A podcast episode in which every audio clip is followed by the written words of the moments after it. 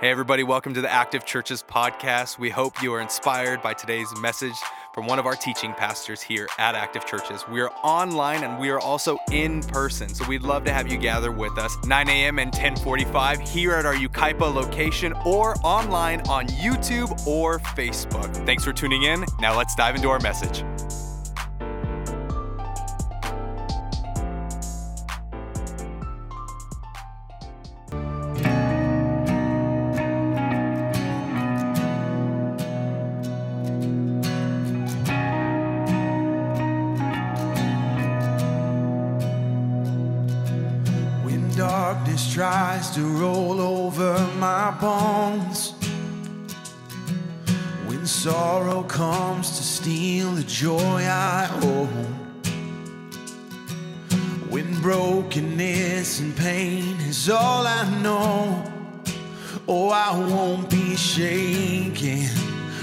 I won't be shaken.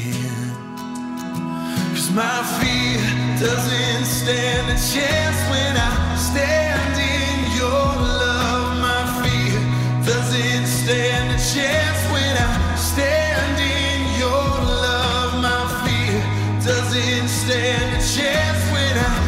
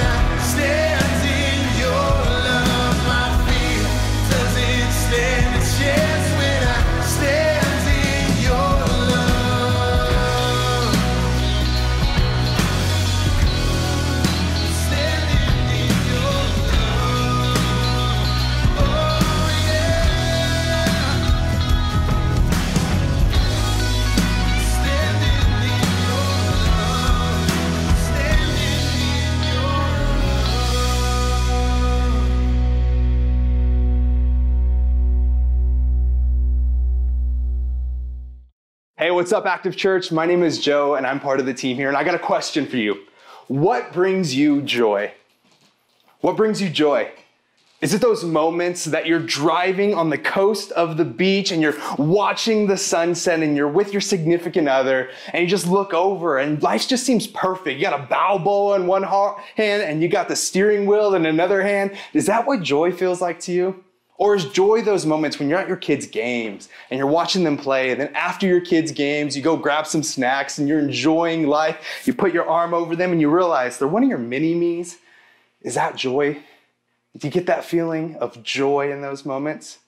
How about this? How about when you come home after a long day and you kick your feet up and the house is clean, the house is quiet because the kids are in bed, and you're looking around and you realize your bills are paid, the tummies are full, and you're at peace in this moment? Is that what joy is for you?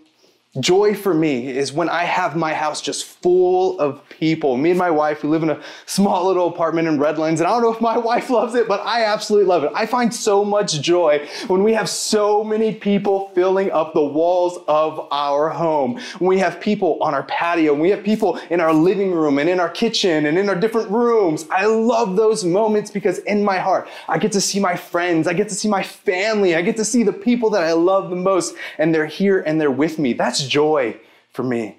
We've been going through a series called What the World Needs Now. And as we've been walking through this series, we've been asking the question is what does the world need right now? And the thing that we said last week is the what the world needs right now is the people of God to live out the story of God and to tell the story of God. And for us to do that, we're going to have to assume the posture and the attitude of God. And so we've been talking about these different postures and different attitudes that come from the thing that we do as we pursue who God is. And this week, we're going to be talking about joy because I don't think I have to convince you. I think we all know that the world is in desperate need of joy right now. You don't have to look far to feel that joy is at a deficit. Come on, I know you feel that with me. And maybe yourself, maybe you have felt that this year where you know joy is important. You know you want joy in your life, but sometimes the circumstances don't necessarily feel like they're conducive to joy. Like the table doesn't always feel set to have joy in our life. Like if you're going to somebody's house and it doesn't feel like it's ready for you? Sometimes that's how joy feels. Like you walk into the house and you're like, I-, I, don't know if I'm supposed to be here because life seems really rough right now. See, my internal world and my outer world are like in conflict right now. It doesn't really feel like I should be having joy in this moment. And come on, let's get even more real right now. Let's talk about this past year. Everything that we often found joyful just got like removed from us. I love going to the movies. That was taken for a moment. I love being around friends and family, and just for a moment in time, I couldn't do that. And let's come on, let's take another step. We know that this year alone, we lost the ability to go shopping, to go out and eating, for the things that we love doing, the things that often bring us joy, they were just taken from us. If we learned anything this year, it's how fragile we are as human beings. And we've tied joy into so many of the things that we do and being able to control our outer world and being able to enjoy and do the things that we want to do, when they're removed from us, sometimes it makes us ask the questions inside is joy even possible? Well, here's the conversation that I really want to have with you today is that if this year has taught us anything, is that we have to learn to experience joy in difficult times. Because anybody can be happy and full of joy when the world is going your way when the sun is shining, when if everything in our outer world is matching what we want in our inner world. But the reality is, is that that's not how the world is always going to be. Can we have joy when life is difficult? Can we have joy when life is challenging? Can we have joy when we can't control the world around us? And I know what you're thinking when we talk about what the world needs now, joy probably doesn't rank very high on your list. Like it doesn't seem really urgent. Like we got to get joy right. When you think about joy, it probably doesn't even seem very practical some of the times. Like positivity, that's really going to change the world. Like finding things that we love, that's really going to change the world. Because joy doesn't always pay the bills, hustle does. Joy doesn't make me feel like my inner world is at peace. No. Joy doesn't take away the things that have surfaced in my past that are now in my present and I got to deal with. Joy doesn't fix those things. Joy sometimes doesn't feel sometimes joy doesn't feel like it can be possible for us. And sometimes joy doesn't feel like the thing that we need to work on. It's one of those I'll get to it ideas because we know joy is important. We all kind of want joy, but because joy doesn't seem so practical, it doesn't really feel like it's one of those things we have to pursue. And I get that. But here's the thing about joy is that w- when we think about joy and we just associate it with positivity, we miss out on a whole level of joy that I think today that we can all benefit from. Because joy is not just about positivity, joy is about possibilities. Joy is not just about positivity, joy is about possibilities. Allowing yourself to dream outside the scope of your eyesight in those moments that are difficult and challenging. And as we walk through the scriptures today and we see what uh, the scriptures say about joy and how we together have tried to manhandle and seize joy by controlling our environments, controlling our worlds, I think what we're going to find is that joy is much wider, much deeper, and much more beautiful than we ever imagined. And I think what this world can really learn and what this world really needs is the people of God to remember what joy actually is. Today, we're going to move beyond enduring reality and we're going to step into what it looks like for us to enjoy reality. So, we're going to be looking at the book, the letter of James today. So, if you have your Bibles, go ahead and turn over to your Bibles right now. Maybe you got the Bible app. Maybe right now you can pull it up in a second screen. The verses are also going to be on the screen, but I want to give you a little context. See, the letter of James was written to the early budding church, a church that was just forming and spreading all throughout the Roman world. And it was written by this guy named James. You see, James was one of Jesus's brothers, and he walked with Jesus, he talked with Jesus, he lived with Jesus, he loved Jesus, and he learned from Jesus as he walked and he talked with him. And this brother of Jesus was now a leader in the church, in the new budding church that was spreading all throughout the Roman world. James was one of its leaders. And so James has this thing that he wants to tell the community of God that is growing because the church was a new concept. People didn't know how to do this whole church thing and what the church really is. It's the gathering of Christians, the gathering of people who are pursuing to be like God. As people were gathering all throughout the Roman world and trying to figure out how to do life together, you know what happens when people start coming together to do life?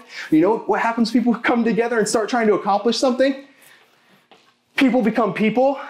Sometimes they get frustrating. And even now, in this day and age, as we look back on this letter that was written 2,000 years ago, we can see that James was dealing with some of the same issues that we deal with today. Like when people come together, sometimes people are going to feel isolated.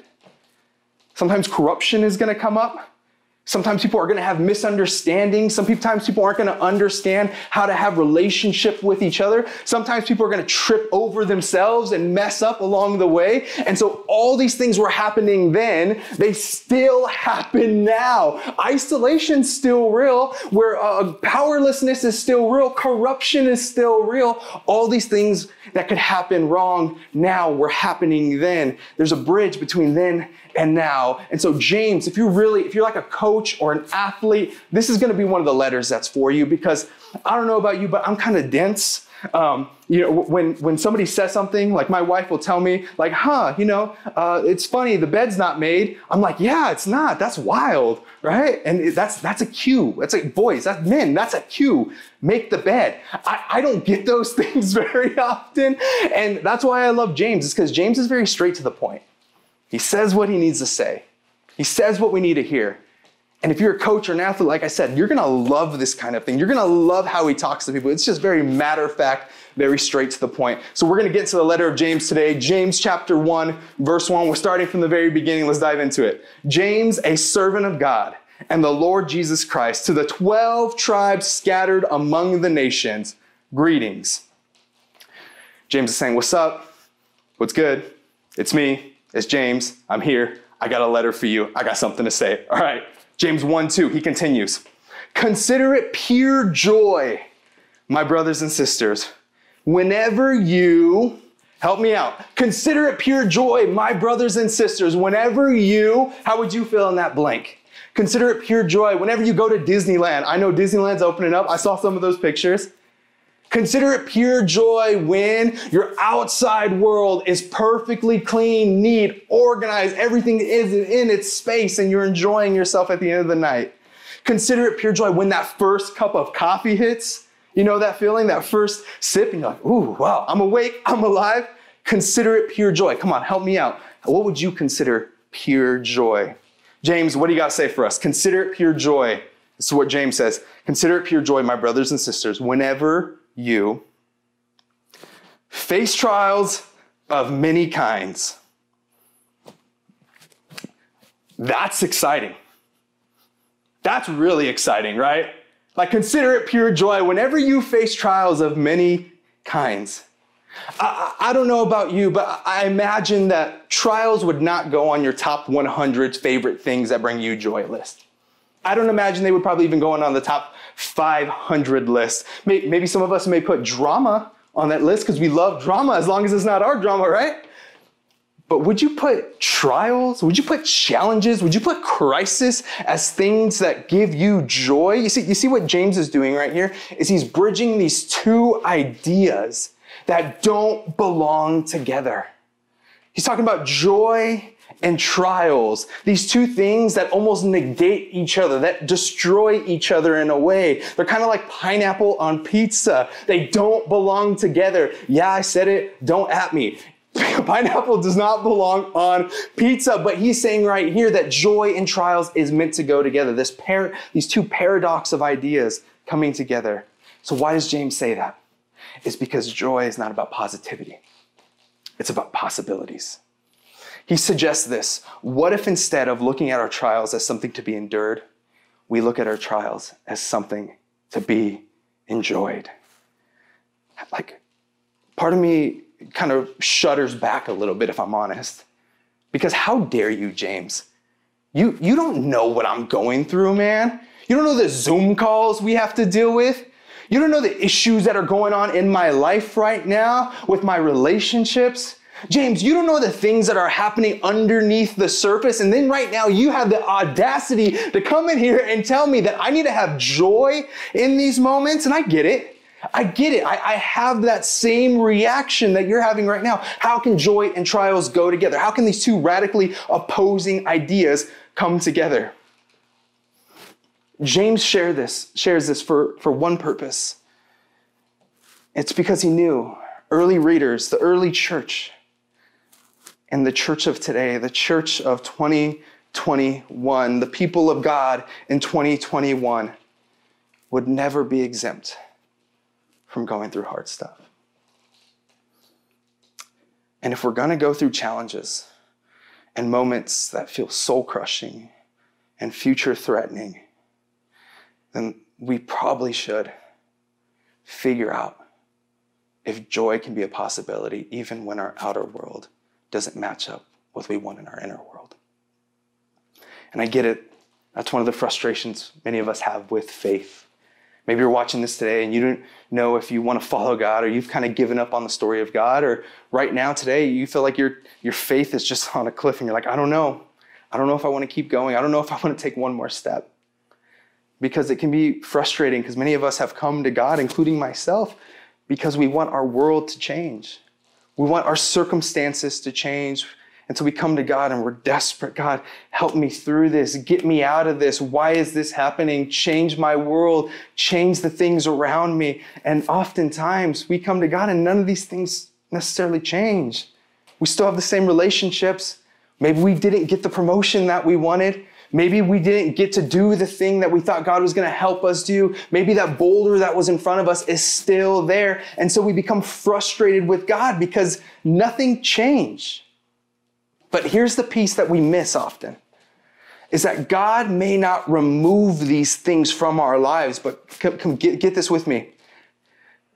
But He can surely form in you something through these things in your life. So, meaning that you may have these trials, these boulders, and these things that we're going through, and we just want everything around us to change. But what God is beginning to do is He's changing something in us as we walk through this. As we come to Him, God forms in us the ability to navigate and not just endure these trials, but enjoy these trials. And this is what James is saying is like, hey, let's just look at this differently. God is giving you the strength, and you don't even realize how strong you are in this moment. And you may be frustrated because of the trials and the challenges and the crisis that you're walking through. But here's what you need to know is that God has placed in you a spirit of strength. And imagine if we approach these things, approach these things that just feel soul crushing and say, like, this thing is not going to destroy me because I have God walking with me. And that's why James is talking to the early church like this. We're going to go through these trials, and something is going to be reflected in the way that we tackle these trials. And I think because oftentimes we want our outside world to change and we don't want our inside world to change, we've almost siloed and pigeonholed our understanding of joy. How do you tackle trials?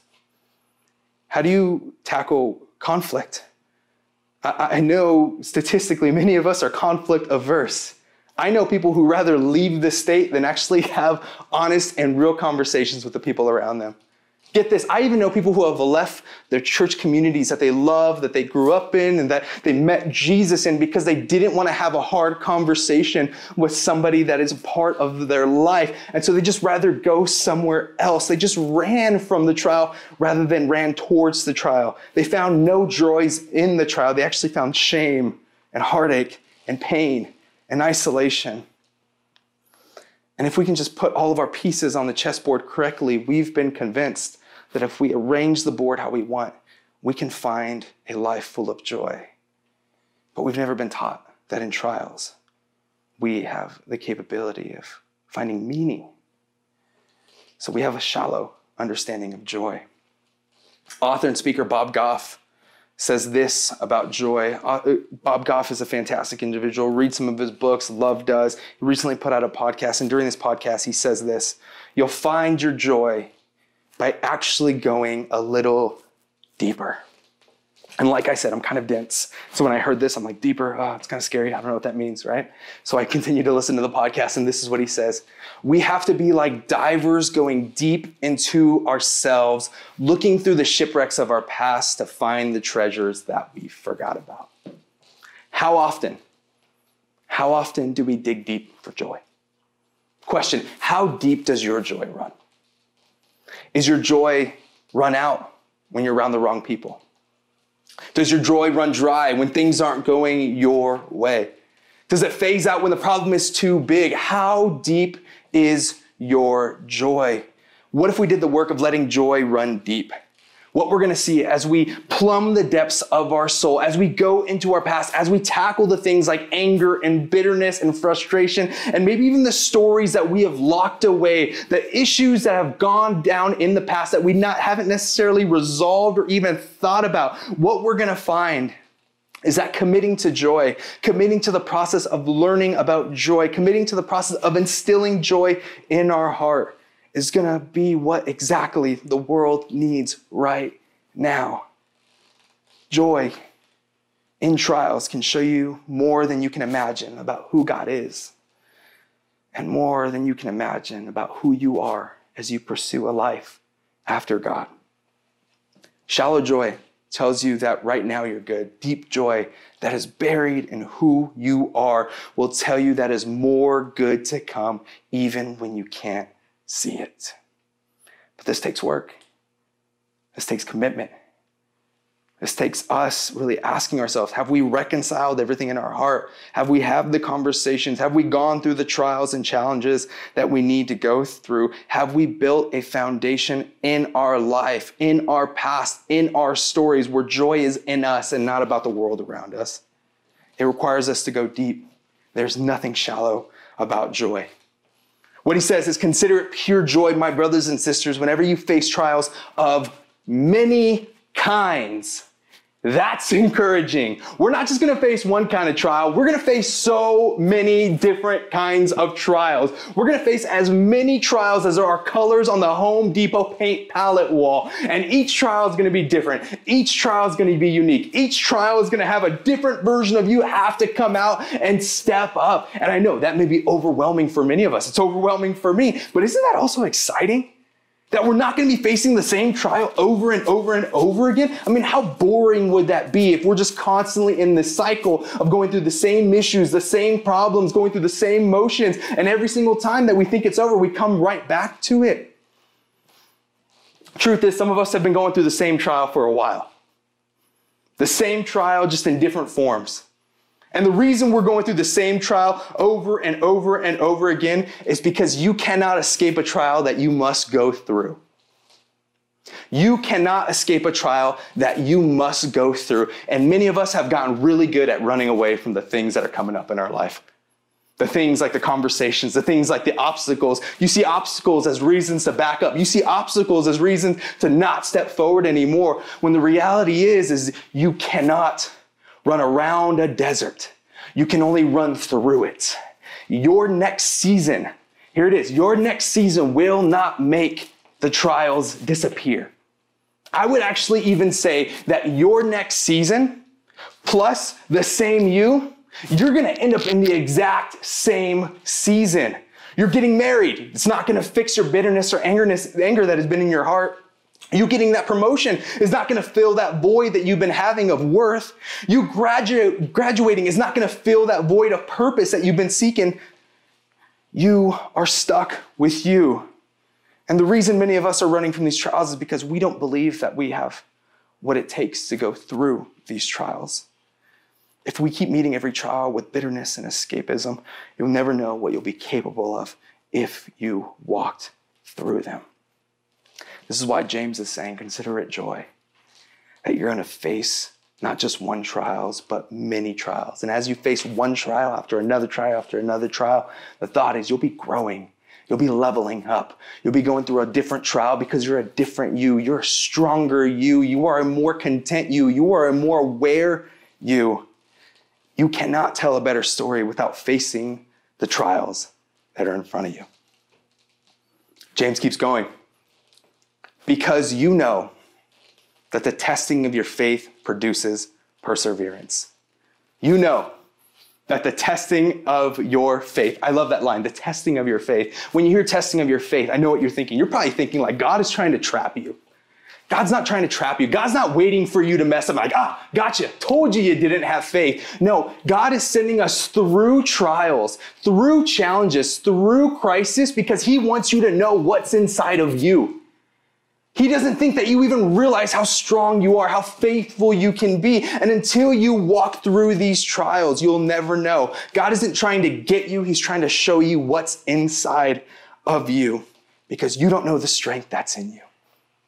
There's a documentary that came out about a year ago. It's called The Last Dance. It's with Michael Jordan. And Michael Jordan, if you don't know, uh, you just Google him. He's fantastic. NBA All Star, played for the Chicago Bulls.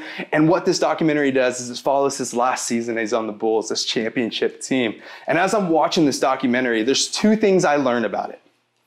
Two things I learned about Michael.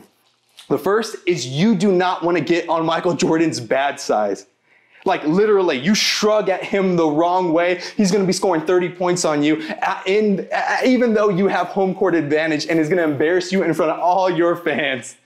The second thing I learned is that Michael was great because his competition was fierce. And the more fierce his competition was, the more he had to level up. We would never know how great Michael was, and he would never know how great he was if he didn't face fierce competition.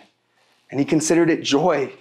He considered it joy because every single time he faced a competition, a, a, a, object that was way bigger than him, a trial that was way bigger than him, whether that was outside of the court or on the court, what he realized about himself is that he is bigger, he is stronger than he ever thought or imagined. Each trial that came his way, every issue on the court, he was just growing in his understanding of himself. He was pushing his limits because of the trials that were in front of him. The testing of your faith, the trials you navigate, the challenges that you will go through will reveal to you more about who you are and how good God is than easy circumstances alone. Easy circumstances, it's easy to love God. It's easy to be joyful in those moments. It's easy to trust ourselves when everything's going right. But in the moments where challenges come, or an unexpected journey pops up, you begin to learn more about how much you can trust God. Because God isn't trying to make our lives easier, He wants to make our lives more meaningful. As we learn and grow through the process of walking through these trials, what James says is we grow in perseverance. You know what perseverance looks like? Perseverance. Have you ever seen like a, a three year old trying to put their shoes on? And then you go to help them, they're like, no, no, no, no, I can do this. I can do this. Don't touch me. I can do this, right? Have you ever seen a three year old just fighting because he wants to put his shoes on? The reason he's fighting to put his shoes on is because he knows he can do it. He knows he can do it. He has watched you do it. He has watched his family do it. And now he knows that he can do it too. That's what perseverance looks like. You know what perseverance looks like? It looks like that mom or dad who loves their kids unconditionally, no matter what they've put them through. No matter what kind of addiction the kids are walking through, no matter what kind of pain they've caused the family, there's still so much love in their heart for their kids that every night is painful because they're not sure what's going to happen. And every morning is scary because they're not sure when they look at their phone, but still they commit to loving their child because they believe in what the child is capable of. That's what perseverance is, is I'm going to commit and I'm not going to look back no matter what that is. And what James is saying is as we walk through trials of many kinds, as we face these challenges, as we go through these painful moments, what's going to grow in us is this tenacity to keep taking one more step. One more step. Perseverance is grown because you grow in your trust that God can. And we can find joy in that. If you just keep doing the things that you know you're capable of, there's going to be a part of you that never knows what you're made of. Perseverance says, I'm going to keep taking one more step. There's a quote that you probably heard, and maybe it's been really encouraging to you. It's God can never give will never give you more than you can handle. I want to expand your understanding of that, that quote today because that quote actually, uh, though, though very inspiring for some of us, I, I think it's missing something.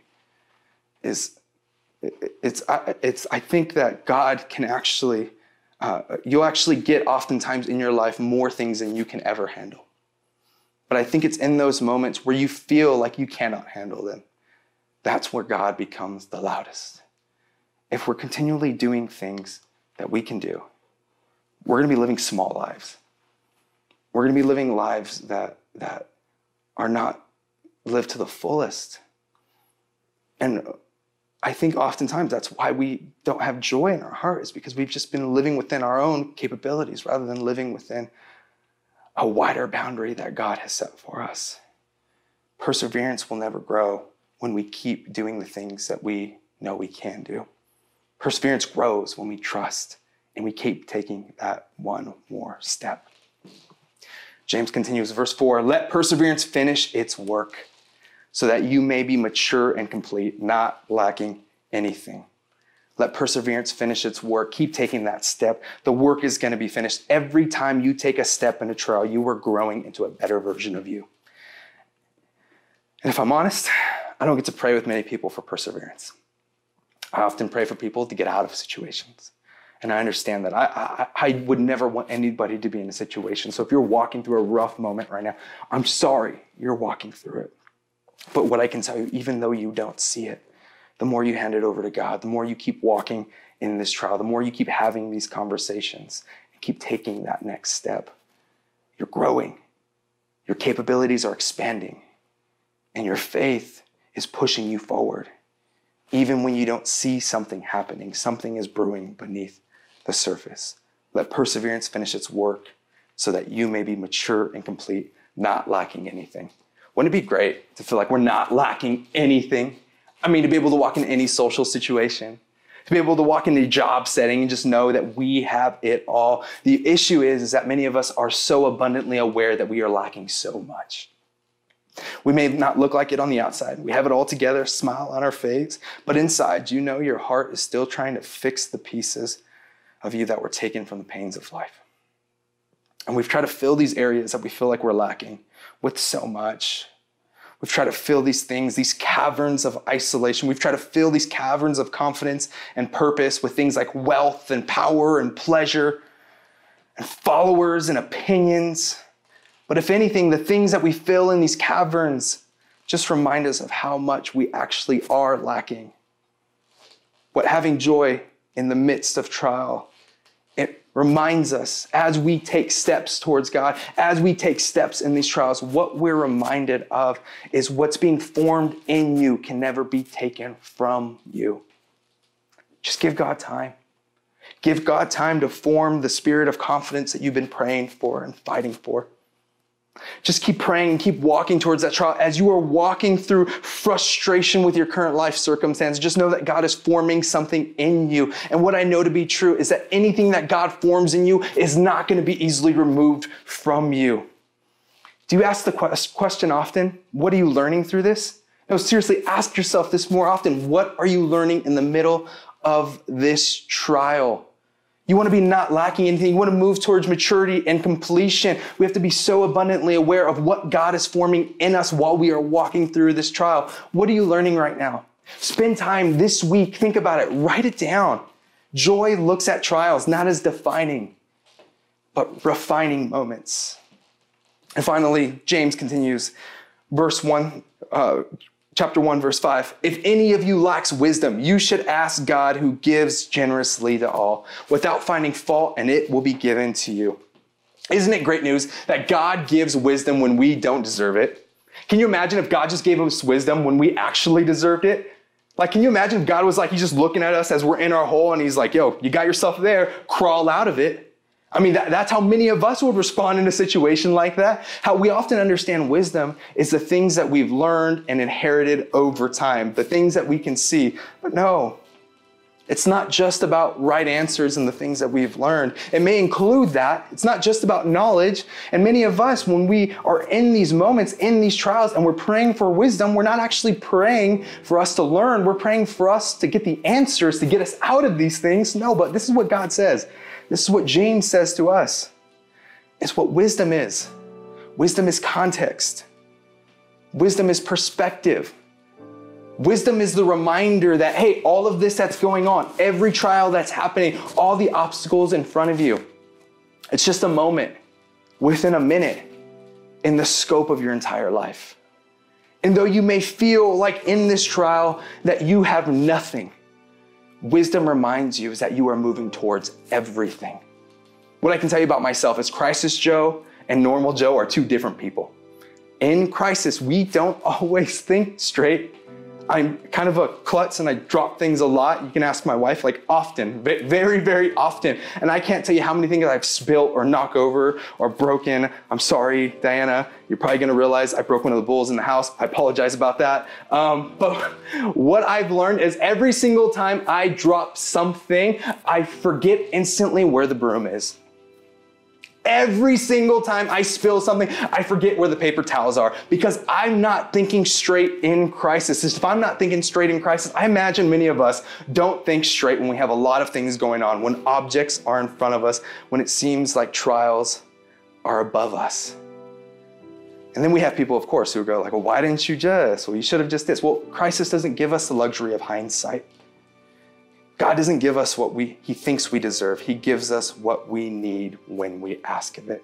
And so James says, ask for wisdom. When you're in those moments that you feel like you don't know what to do, you feel like the waters are in over your head, how often do we say, God, I, I, I need perspective?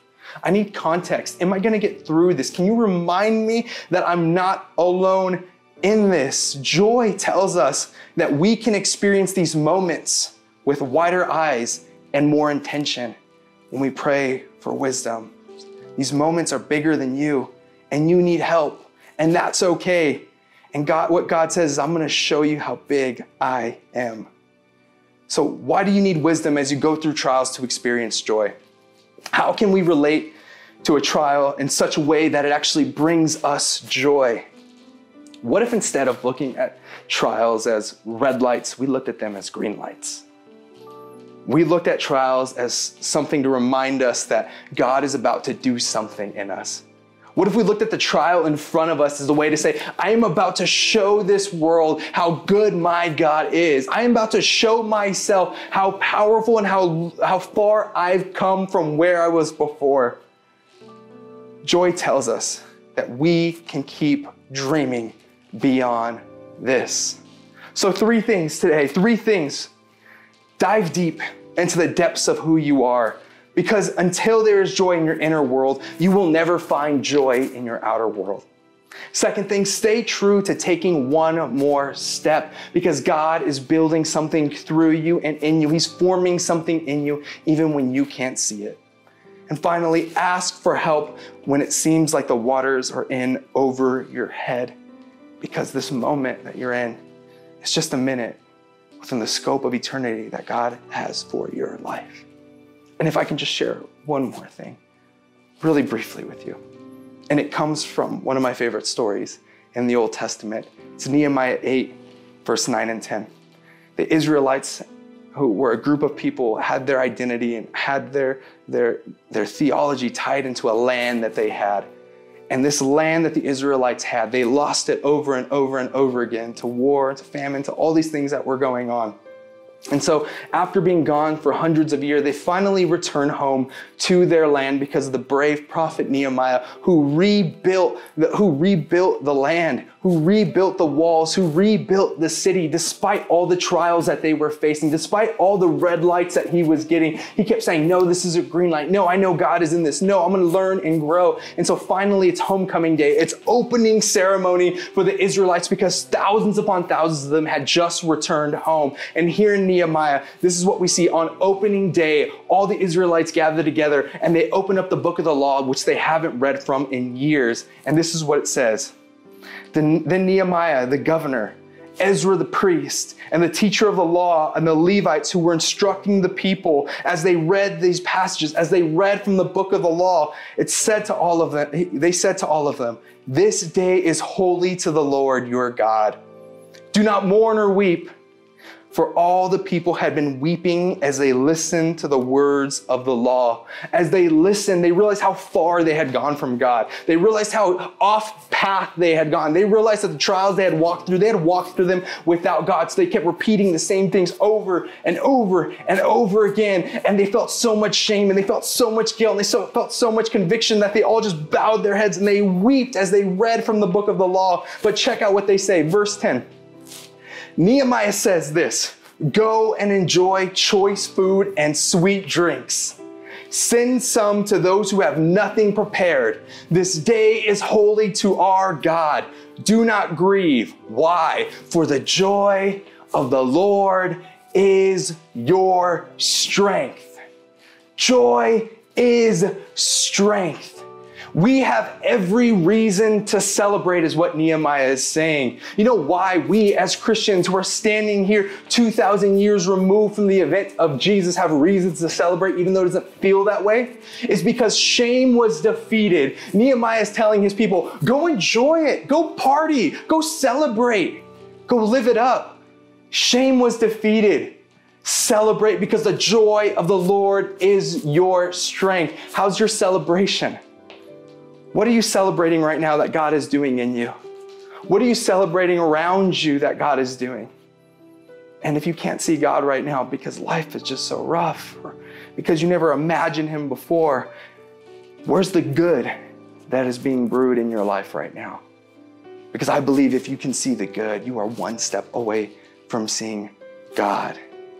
The God who said in the resurrection that shame was defeated. The God who said with the resurrection, guilt was absolved. The God who said love has won. The God who said fear has disappeared. The God who says, I will be with you to the very end of the age. Church, come on. We got every reason to celebrate. We should be people of celebration. There should be the most life being birthed from our communities, even though we are not known for that in the world. What the world needs to know right now is that joy can be their strength, that trials don't have to be defeating, that death has been defeated, and we together can be the bearers of this future. We can celebrate hope, we can celebrate life, and we can show people that even in the moments that the world seems darkest and most tough, there is still a God who says, I'm with you. And that anything that comes against you, I will defeat it. Anything that comes against you, I will show you that you are stronger. And maybe today you are just feeling the stirring of God. Like, I, I want this joy. I feel so lonely. I feel so separate. I feel so isolated. I feel like I can't follow this God. Nehemiah says this to you Don't weep, don't cry, don't grieve, because the joy of the Lord is your strength, and you have to do nothing to earn it. Jesus has given his life as a ransom for us all so we can experience the fullness of life. Don't run from it. Don't run from it because the joy of the Lord is our strength. That's what the world needs now. Is Christians, for followers of Jesus, to live in a way where people see not what we're against, but the life that we are for and the life that we are building and the joy that is possible in every single moment. Church, let's pray together. Father God, thank you for these moments we have of joy. For anybody walking through trial right now, for anybody walking through a, a trial that may feel like it's in over their head, may you give them the peace to know that you are with them. May they not run, but may they run towards you, if anything. May they run through the deserts that are in front of them, and may they see that there's a version of themselves that is beyond this trial because of you. That you've given us hope, you've given us life, and God, that's not stopping anytime soon. Thank you for your love. We all lift up in your son's holy name, and all God's people said, Amen. Thanks for tuning in today. We hope you were inspired. We hope you were encouraged by today's message. Hey, I want to ask you to do two things. First thing, hit that subscribe button to stay connected to the Active Churches podcast. The second thing I want to invite you to do is go onto your social media accounts, Instagram and Facebook, and go to at Active Churches. Stay connected to the community because together we can tell a better story.